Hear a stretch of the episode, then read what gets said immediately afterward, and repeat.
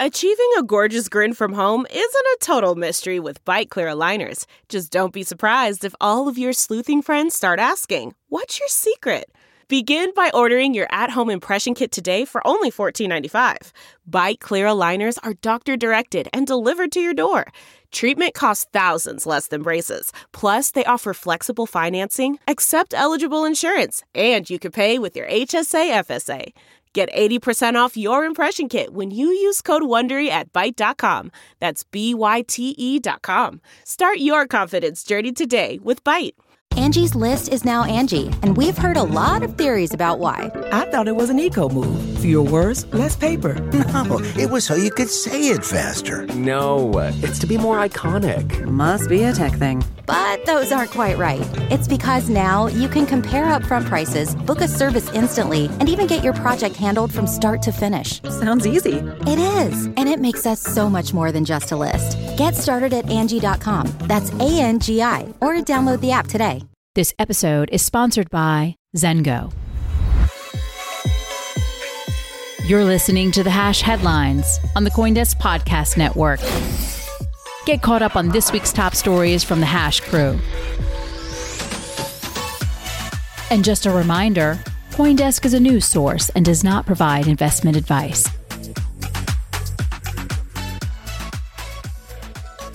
Monday's top story.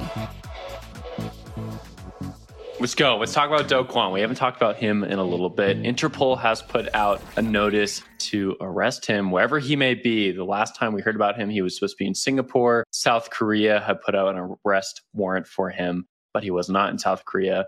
There was some flight risk questions out there. Then we saw Do Kwon started tweeting about it. He was saying that, hey, I'm not going to tell you where I am unless you're a friend of mine. I'm not going to give you my GPS coordinates. Well, now Interpol wants to know where he is at. We don't know where he's at. The last time we had a tweet from him his location was about a week ago. There's some rumors out there about where he may be. Of course, there's the rumor mill is always going to be churning right now, but we don't know where he's at. This, of course, follows on the big collapse of Terra back in May. The coin went from $60 billion market cap to zero in a hurry. Zach, I'm going to throw this one over to you, get your take on it. This is a big step up. I'm wondering if this puts some pressure on other people in the crypto ecosystem who have backed Terra or other people in the crypto ecosystem who have had similar face plants. This is a very serious step up to see an Interpol warrant out for Do Kwon. Yeah, this has been brewing a few weeks now. First, sort of noticed this one out a couple weeks, and now we're hearing more about it. They want this guy found. They can't find him. Where in the world is Do Kwon? That's the story, just like Carmen Sandiego, but for different reasons entirely. so where he is, honestly, I like the cheeky tweets. Those are good. I like that he's being like, "Hey, unless we're friends or we're playing a uh, you know a GPS game, you don't need to know where I am." So he seems to be taking it a bit in stride, sort of maybe you know returning to some of his bombastic ways after a period of prolonged silence. So wherever he ends up turning up, it should be interesting to see what happens. Maybe he's feeling good about where he stands.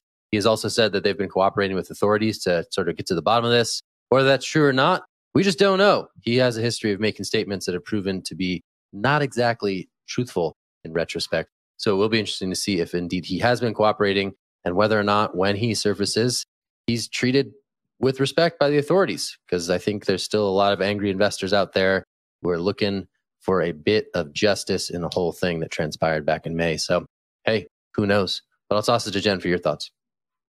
Yeah, I was excited to make the Carmen Sandiego parallel there, Zach, and you just stole it from me. But it's nice to have so your rusty. back. It is nice to have your back. The subhead on this Kwon maintains he's not on the run, but his location is unknown. It very much sounds like he's hiding, despite what he says, right? And these cheeky tweets, I know he's become known for them, but it's almost like a knife to the back of all of the retail investors that suffered because of what happened. And it's just so, I say this every time we talk about Do so disheartening to see how out to lunch he is, how in his own little world he is. It really still feels like, you know, he's still not willing to take responsibility for what happened. The Terra Luna collapse is one of the major contributors to the contagion that we're seeing happen across the market now. And he's out there tweeting, you know, you you can only have my location if we're playing a Web3 game or if you're one of my friends. But there is a warrant out for your arrest. So there are definitely other people who should have your GPS locations. Do Kwon, Wendy, what do you think? Jen, I, I share a lot of your sentiments on this because it's like insane. It's absolutely insane. Like you are a wanted man. You are on twitter.com, fun posting with everybody. Like things are okay. Where's legal? Like if you're in trouble for something, aren't you not supposed to be on the internet tweeting? Like, isn't I'm that pretty a bad sure that's the thing we learn in the movies. Like, I just, I'm very confused as to why, like, he's tweeting. Like, that's all I have. I just don't. I, I don't have like what what else can you say? Like the ego here. I am I'm in trouble. I'm wanted by Interpol. I am wanted by so many people on a global scale. Yet I'm going to sit here and tweet for fun. I kind of like it. I, I like that you made shit posting fun posting there, Wendy. That was nice. Well, that was a nice g rated move. I appreciate that. I show. noticed that. It, that this was is a good. family show. That was good. That and was then good. Zach but you know what? by saying it. I kind of like We're it. trying to get Entertainment. sponsors here, tacos. Okay. We'd like to get free tacos for the rest of our lives. So we're gonna have to we're gonna have to change some of the verbiage around here. I'm here to clean it up. Tuesday's top story. We're going to talk about FTX briefly here and then a little bit later. FTX scooped up all of Voyager Digital's assets. Voyager Digital, the crypto lending platform, filed for bankruptcy in July. Sam Bankman Fried, FTX chief, swooped in, made a bid, and ended up acquiring that stuff. Interesting move, consolidation following the great deleveraging, and FTX gets a little bit bigger with some potentially savvy business moves. All right, Will, I'm going to throw this to you. What do you think about SBF and FTX buying up the remains of Voyager Digital? It's pretty interesting. And I like the pairing here because it was actually Binance versus FTX to get all these assets, right? So we have a nice little exchange war between Binance, the heavyweight, and FTX, the new kid on the block, which has really established itself over the last two years, buying up $1.4 billion worth of assets during this Chapter 11 fiasco for Voyager. Voyager, seemingly out of the woods now, doesn't really exist as a company anymore. All the assets are gone. The question now is for clients and customers of Voyager, what are they going to do? And are they going to get some of these assets from this Chapter 11 and from this buyout from Alameda, or should I say FTX rather? Not quite sure, right? FTX and SBF specifically have talked about the need to make customers whole, the need to make a lot of these retail participants have a little bit more Bitcoin in their wallets than they ended up with after this whole fiasco with Voyager going belly up. And I'd like to see what their plan is going out of this. Binance, on the other side, didn't say anything about that, right? They were trying to buy out these assets, and who quite knows what the purpose of that is. And I'm no Chapter 11 expert on this, so I don't know what they're going to do in the end of the day. But I am interested to see if SBF holds true to what his first goal was when he was trying to buy Voyager's assets. Jen, over to you. Yeah, the press release kind of alluded to the possibility of transitioning customers over to FTX US, which I thought was really interesting. So FTX spent $1.4 billion here. And I think there's three and a half million customers uh, on Voyager. So I did some quick napkin math, which equates to a cost per acquisition of about $400 a customer if all three and a half million were to go over to FTX US. So I thought that, you know, like if we're looking at the quick napkin math there, it makes a lot of sense when you think about the full lifetime value of a customer. I think this story though highlights an important lesson. So when we look at the bankruptcy filings, I'm just going to take a little snippet from one of the reports that came out on the story. In bankruptcy proceedings, customers of crypto platforms are treated as unsecured creditors, meaning that they're not actually entitled to the crypto they purchased. I think that there was a very valuable lesson there to be learned for anyone who is getting into crypto. Understand what you are buying and what you own. I think we can all learn from this. Zach?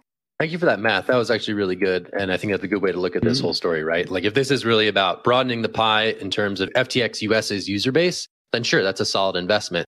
I think it also suggests that crypto lending is still a pillar, one of those core things that is offered in the world of CeFi among these centralized exchanges and other service providers that people want, right? They get these digital assets, they get their Bitcoin, they want to get a little bit of yield on it. They're just going to let it sit there. And that's what these crypto lenders represented and how they found product market fit. Of course, they were a bit of a black box. All the risks that they had been taking on were not known to the world uh, in a way that would be native to, uh, say, a DeFi uh, lending platform. And because of those risks that they were taking, they got wrecked bad. And that's why we're seeing this now as another uh, market participant scoops up the remaining assets of Voyager. But it does suggest that some of these companies, you know, they see crypto lending as something that's going to stick around for the long haul as customers get these digital assets and look for some yield that they can take on them as they hold for the long term. Will, just wanted to get your last thoughts on this one before we shift.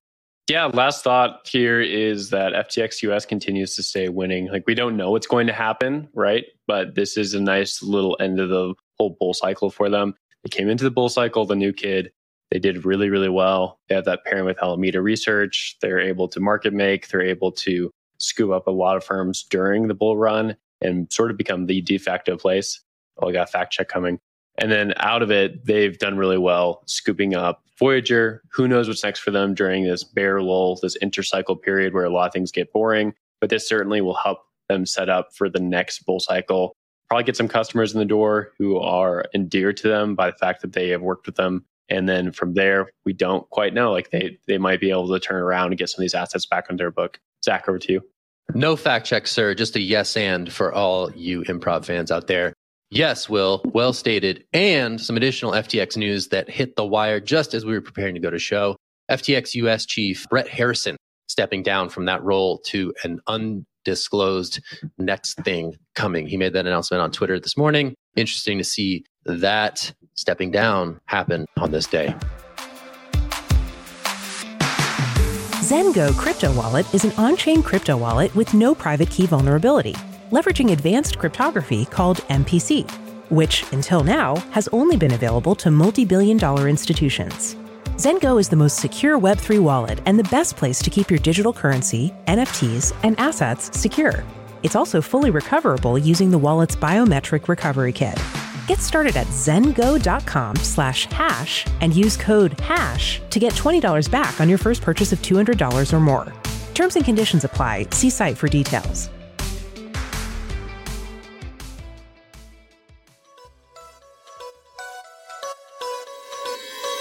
Wednesday's top story. So let's get cracking. Zach, what do you got? Oh, see what you did there. Very nice. We have a special Oh. guest here today on The Hash. We don't do interviews a lot here on The Hash, so the few that we do are very special. We are joined today by Dave Ripley. He is the incoming CEO, Kraken, which is a top five crypto exchange in the world. How you doing, Dave? Doing great. Nice to be here with you guys today. All right, man. Uh, we're just gonna get right to it. You got some big shoes to fill. Jesse Powell, longtime crypto OG. Why did he really step down, sir? What happened? What's going on over there? Yeah, you're you're right about big shoes to fill. I mean, I, if you think about it, I mean, how many how many people out there have done more for the crypto industry than than Jesse? Obviously, built an amazing company as well at Kraken. You know, it's been a it's been a while for him. So 11 years since the founding of Kraken, and you know he's interested in taking a step up, as we're referring to it, and to become uh, the chairman of Kraken. You know, I think companies at a, a different level of scale, of course. You know, he really is an incredible zero to one leader and he wants to you know kind of focus on a couple of more narrow areas if you will going forward namely industry advocacy which is you know broader than kraken itself and then uh and then kind of you know think think harder about kind of product innovation in, in those areas Fantastic. I'm going to stick with you here, Dave. So my question is, the timing here is such that we're in the middle of a, a bit of a downturn in the market. It's a bit of a bear or BUIDL season, as the builders call it. As you Mhm. step into this role, and to be clear, you've not yet assumed the CEO role. You're still looking for a CEO to fill your existing role. But as you step into this role in this market environment, how are you going about approaching that? What's your view in these wintry months for making Kraken a better experience for its users and potentially uh, that next wave of crypto uh, crypto investors? Yeah. Yeah. Well, great question. You know, so this isn't our first bear market by any means, and it's definitely not mine either. I've been through, I call it this is the, the third kind of significant bear market that, that I've experienced. And, you know, at this point, I think we're built for this. It's not our first rodeo. We have done a lot of things over the history of Kraken and, and, and certainly my time here as well to prepare for the, you know, volatility and dynamic uh, aspects of the, the crypto market. And so we're going in feeling pretty confident about this market. You know, truthfully, like the first bear market that I endured, I was I was like, oh dear God, what have I done with my life? But that was, you know, way back in 2015. And now here we sit in in 2022. And I think we're we're in a great position. We have an incredible team. We have a scalable product and operational uh, business. We have a strong balance sheet. Um, we've, you know, are, are, generally over the long arc of history of, of Kraken meaningfully profitable. And so we're in we're in a great position. We've kind of continued to hire uh, throughout uh, throughout this year. I mean, we of course are continually reassessing, you know, hiring plans and in moderating growth appropriately to you know match what's best for the business. But I think we're we're in a great shape to kind of further strengthen and, and fortify the business during this period. Sounds good. Last one for me before I dish the rock. I'm going to ask you about, you know, plans to go public, right? This has long been simmering over at Kraken. There's been some loose timelines about maybe entering the public markets along with fellow crypto exchange Coinbase. Where do the IPO plans stand given market conditions and given this change of leadership? Is that still on? Yeah, so no specificity on, you know, IPO IPO plans that we can we can share. It's actually one of the aspects of going public is that you know there's you're, you're, unable to share any specificity on on the actual plans for for doing so for context we actually haven't done a huge amount of uh, equity fundraising in in kraken's history we've done some and we do have our eyes set on doing you know this being a meaningful part of the the business going forward both private and public funding are out there for us and i think you know we, we are definitely gearing up to kind of engage more and more with external investors in the coming years Dave, again, thanks for coming on the hash. We don't do a lot of interviews, so this is great to snag your time. Appreciate it. Interested about company culture. Jesse definitely set a very loud tone about what he wanted Kraken to be like. Curious if that's going to change with you coming into Hellmanship here, or do you expect it to stay the same? What's your take on company culture? All of the dynamic aspects of crypto, it's tough to say nothing, you know, nothing will ever change. But this is the one thing that I can say for certain will be, you know, steadfast and we will, you know, unwaver, be unwavering on, which is our our mission, our values, in our culture. And so we did a lot of great work. You know, I was obviously incredibly involved in kind of defining that, you know, how we really see our mission and vision going forward, our values in our culture. And we think this is frankly a, a source of our our success and source of our potential and success going forward as well. Hey, Dave, I'm curious about your vision for the company as you step into the CEO role. So we've seen a lot of M&A in the space. We've seen exchanges look, you know, NFTs offering banking services. What's your vision as we kind of get through the bear market? Yeah. So a few different things. So we're absolutely, of course, bullish on, on the crypto space. We think that, you know, innovation is going to continue. We've seen some kind of significant breakout innovations over the past handful of years, DeFi, and then followed by you know more significant adoption of a number of different use cases for NFTs. And so, from my perspective, uh, in the coming years, we're going to kind of enter an interesting period where a number of these different use cases you know reinforce each other, and that's like where I think we hit escape velocity. So. You know, borrowing an example from the internet, um, you know, e-commerce, online media, email, they're all more valuable given that the other technologies and innovations exist. So with e-commerce, you can use email to communicate with customer support. And much the same. Now you can use digital art in a as collateral in a DeFi contract. Well, maybe not exactly just yet. There are a couple early use cases and, and potentials to use that, but I, you know, call up, you know, several years from now, I think that these kind of reinforcing use cases that are going to come together are going to be even more significant. Where does Kraken sit in all of this? Sorry to get to your question. We've historically been a bridge from kind of the TradFi world to crypto, and we're looking to kind of continue that as our our main contribution to the ecosystem. But we're going to look to like build that bridge deeper and deeper into the most exciting and, and interesting different use cases within crypto. Do you have your sights set on any acquisitions? We do. We do. Of course, we're, you know, can't, you know, disclose all of the specifics or company names or anything like that for M&A. But, you know, generally, I think where we've focused M&A more recently has been on the, uh, you know, new product and technology and innovation side. So, you know, much the same as what I just described. Our biggest acquisition to date was a company Staked. They provide, you know, staking infrastructure. We jumped out fairly early in the staking uh, services space. And that acquisition really helped us, you know, fortify our, our technology and our infrastructure in that, in that, that space. We now, you know, via that acquisition support 30 plus uh, different tokens for staking service globally. And we've brought a lot of that technology in house. I think, you know, another area that, you know, as you, you probably know, we've announced we're going to be launching our NFT marketplace in the not too distant future. And so this would be another area where we're looking for, you know, M&A opportunities, maybe not directly for that marketplace, but, you know, different NFT technologies in and around that kind of center platform. So I think that's like where you'll see us look generally. So we're all ears if some folks have new exciting product and tech and innovations that, you know, that are in the crypto sphere. Pleasure to meet you, Dave. I've got a question about how Kraken plans to, I guess, navigate these murky waters with current regulators in the United States.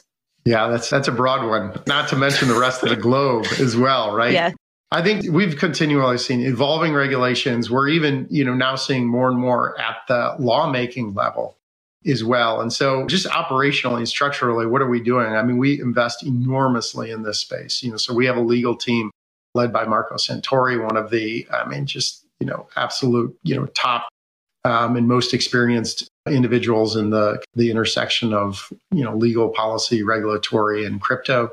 That leads our team. We also built out a policy team recently. This is a group that kind of works on the forward looking uh, engagement with both regulators and lawmakers. And so that team is now 10 plus. Marco's team overall is 50 plus. And then, of course, as we get to market with all different types of products and services, uh, you know, we have our, our core compliance team is close to 300, and then we have another 300 plus, you know, across operations, kind of working in and around compliance. And so it's really a significant part of investment for us. I think, you know, for where we sit in the ecosystem, being this bridge from TradFi to to crypto, I think it's really it's fundamental for us, and it's critical that that we have this and do this. I think you know, as we see, there's more and more regulators coming into the fold. Once upon a time, it was just this one treasury called FinCEN. Um, and now we have many other regulators in the US that are getting involved in crypto, CFTC, of course, the SEC, a number of these others. And so we're, you know, looking to proactively engage with, with all of them. And, and we, we have been. Well, if you need right, help Dave, in California, last... please drop me a line. Okay, sounds great. Resident Californian over here, just FYI, good stuff. Yeah. Uh, all right, last question for me, Dave, as we wrap this thing up. I want to go to the culture, the crypto culture. Now, whether fairly or not, I think of Kraken as sort of like the exchange for Bitcoin maxis. I don't know if you subscribe to that view, but obviously of late, you guys have done a lot of interesting stuff with a lot of other networks. You mentioned staked, right? Providing staking rewards across a plethora proof of stake blockchains. Are you a Bitcoin maxi? Mm-hmm. Does Bitcoin maximalism prevail at Kraken? Culturally, where does Kraken fit within the broader exchange ecosystem? Well, we affectionately call our team Krakenites, and we have a number of Krakenites that that sit on both sides. You know, that are Bitcoin maxis and, and some that some that aren't. Kraken as a company, we are very supportive of being multi-token, and we of course list you know two 200 200 ish tokens on the platform we're excited about you know new innovations in, in different parts of the ecosystem. And we we kind of view ourselves as being impartial to these various different technologies. And so i think that's where we sit as a as a company in the, the space. I would say that kind of you mentioned culture and in, in values and so forth. Like yeah our culture and values are predicated on kind of what we refer to as crypto values the you know economic freedom inclusion equality global perspective all of these things are very much like how we define ourselves as a, as a company. I think that's true. You know, a lot of those values are pervasive among Bitcoin, but then just more broadly across crypto. So given we have that view on the, the space and we think we have a lot of people that have been in crypto for a long time, I think we, we do have a lot of maybe OG crypto individuals as clients, but I don't know if we necessarily have more Bitcoin maxis as clients. Perhaps that could be. All right, we will leave it there, and we'll dig into uh, you know the ethnography of Bitcoin uh, maximalism at a later date. But thank you for touching on that, Dave, and thanks for spending some time with us here on the Hash. This is Dave Ripley. He's the incoming CEO of Kraken. Thanks so much for joining us. Thanks, Dave.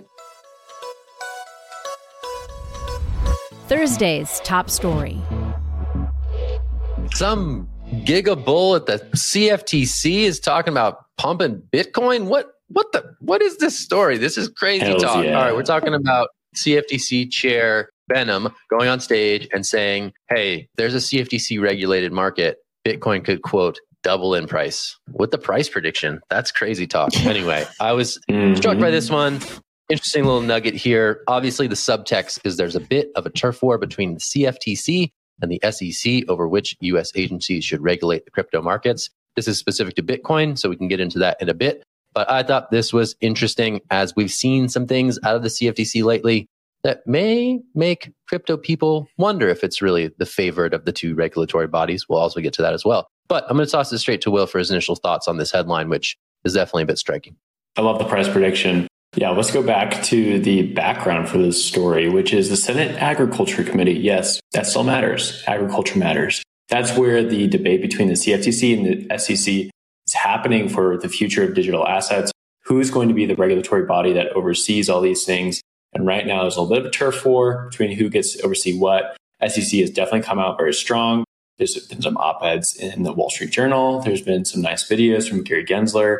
And now we have this nice little quote from CFTC chairman saying, hey, we should have it. And if we get it, we might pump for Bitcoin a little bit. Of course, that's not what he's saying, but it's a nice little add on there that I like to look at. We'll see what happens with this committee hearing. We'll see what happens with the, the decision. Could be quite a while, but it's really important, right? It, who decides to regulate these bodies or who's in charge of regulating these bodies could matter for who gets some time with penalties, who gets fined, how much you have to pay to be in exchange, how these tokens are processed. It's very big for the industry. And I think you could do a lot to mature the industry over the next two years. So definitely something to watch. Again, got to bring back to that price point. Can't believe he said that. It's a little interesting. Most times regulators do not talk about price at all, but I love that he said it. Jen, over to you. Imagine Gensler making a price prediction like this. I think everyone's minds would be blown. He said in the article, you know, growth might occur if we had a well regulated space. I don't think anyone is arguing that, but I thought that the, the funding piece was really interesting. So he mentioned that they've had relatively flat funding over at the CFTC over the past five or six years. And if they were in fact to oversee the crypto industry, that they would need more budget to do that. And so I wonder if there's maybe a little bit of an opportunistic take here on the CFTC's part. You know, if we oversee crypto, we can get more money, the money we've been fighting for for the last five or six years, and then, you know, have this new jurisdiction. I know there's a lot more that goes into this, but I thought it was interesting how that came up in the story as well. I'll pass it back to you, Will. Yeah, the quote I want to pull from the story is really interesting. He said, quote, non-bank crypto institutions thrive on regulation they thrive on regulation clarity. They thrive on level playing field. And they may otherwise say they don't want that, but they may bicker about type of regulation. But what they love most is regulation because they are the smartest, the fastest, and the most well resourced. With those attributes, they can beat everyone else in the market. So obviously, crypto bull, right? Obviously, pretty bullish on the entire space if he's going to give it those accolades. But he's saying like you need some regulation, which I think in the crypto space, you bounce back into that corner not necessarily fans of regulation. And to date, that's been for some good reasons and for some bad reasons. There's definitely been some bad actors who have been slapped down, but there's also been some cases where there's been misaligned incentives, there's been oversights, there has been bad rulings on things. And I can see how entrepreneurs in the crypto space are not very interested in regulation. At the end of the day, though, it is coming, right? There's already being processed within these Senate committees, within these hearings. So it's going to happen. You just hope that's going to end up on the right side of the table. Zach, over to you. Yeah, I think to me the thing that stands out also was you know the the prospect of institutional inflows should a more clearly regulated marketplace emerge, and I think that is, I mean, that generally holds. You know, to Jen's point, I think that yeah, that is sort of the, the view from Wall Street is that if there are more clear rules of the road, those people who may still be on the sidelines would be more interested in, in aping into crypto here. So I think uh, that stood out to me as well. But we do risk sort of lionizing one regulator over the other. We've seen that, I think, in the crypto markets in the last year or so, where the SEC has sort of become the big bad villain and the CFTC is sort of like, yes, commodity. It's like a gold, you know, Bitcoin is so decentralized. It just is. It's like this raw thing. It's like corn or, or gold or oil, and it should corn. surely be within the CFT's, the CFTC's remit. Meanwhile, I think it was just last week, the CFTC made this, took this action against Ooki DAO, which is the thing that followed BZX.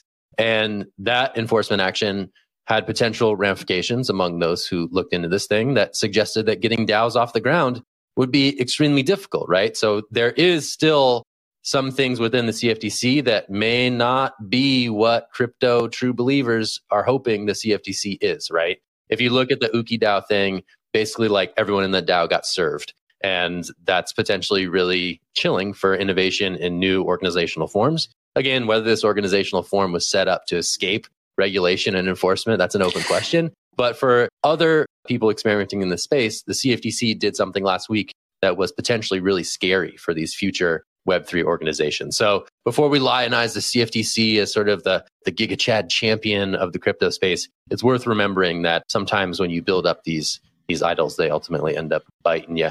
Jen, I want to give it to you for your last thoughts on this one. I just want to add to the Ooki DAO piece.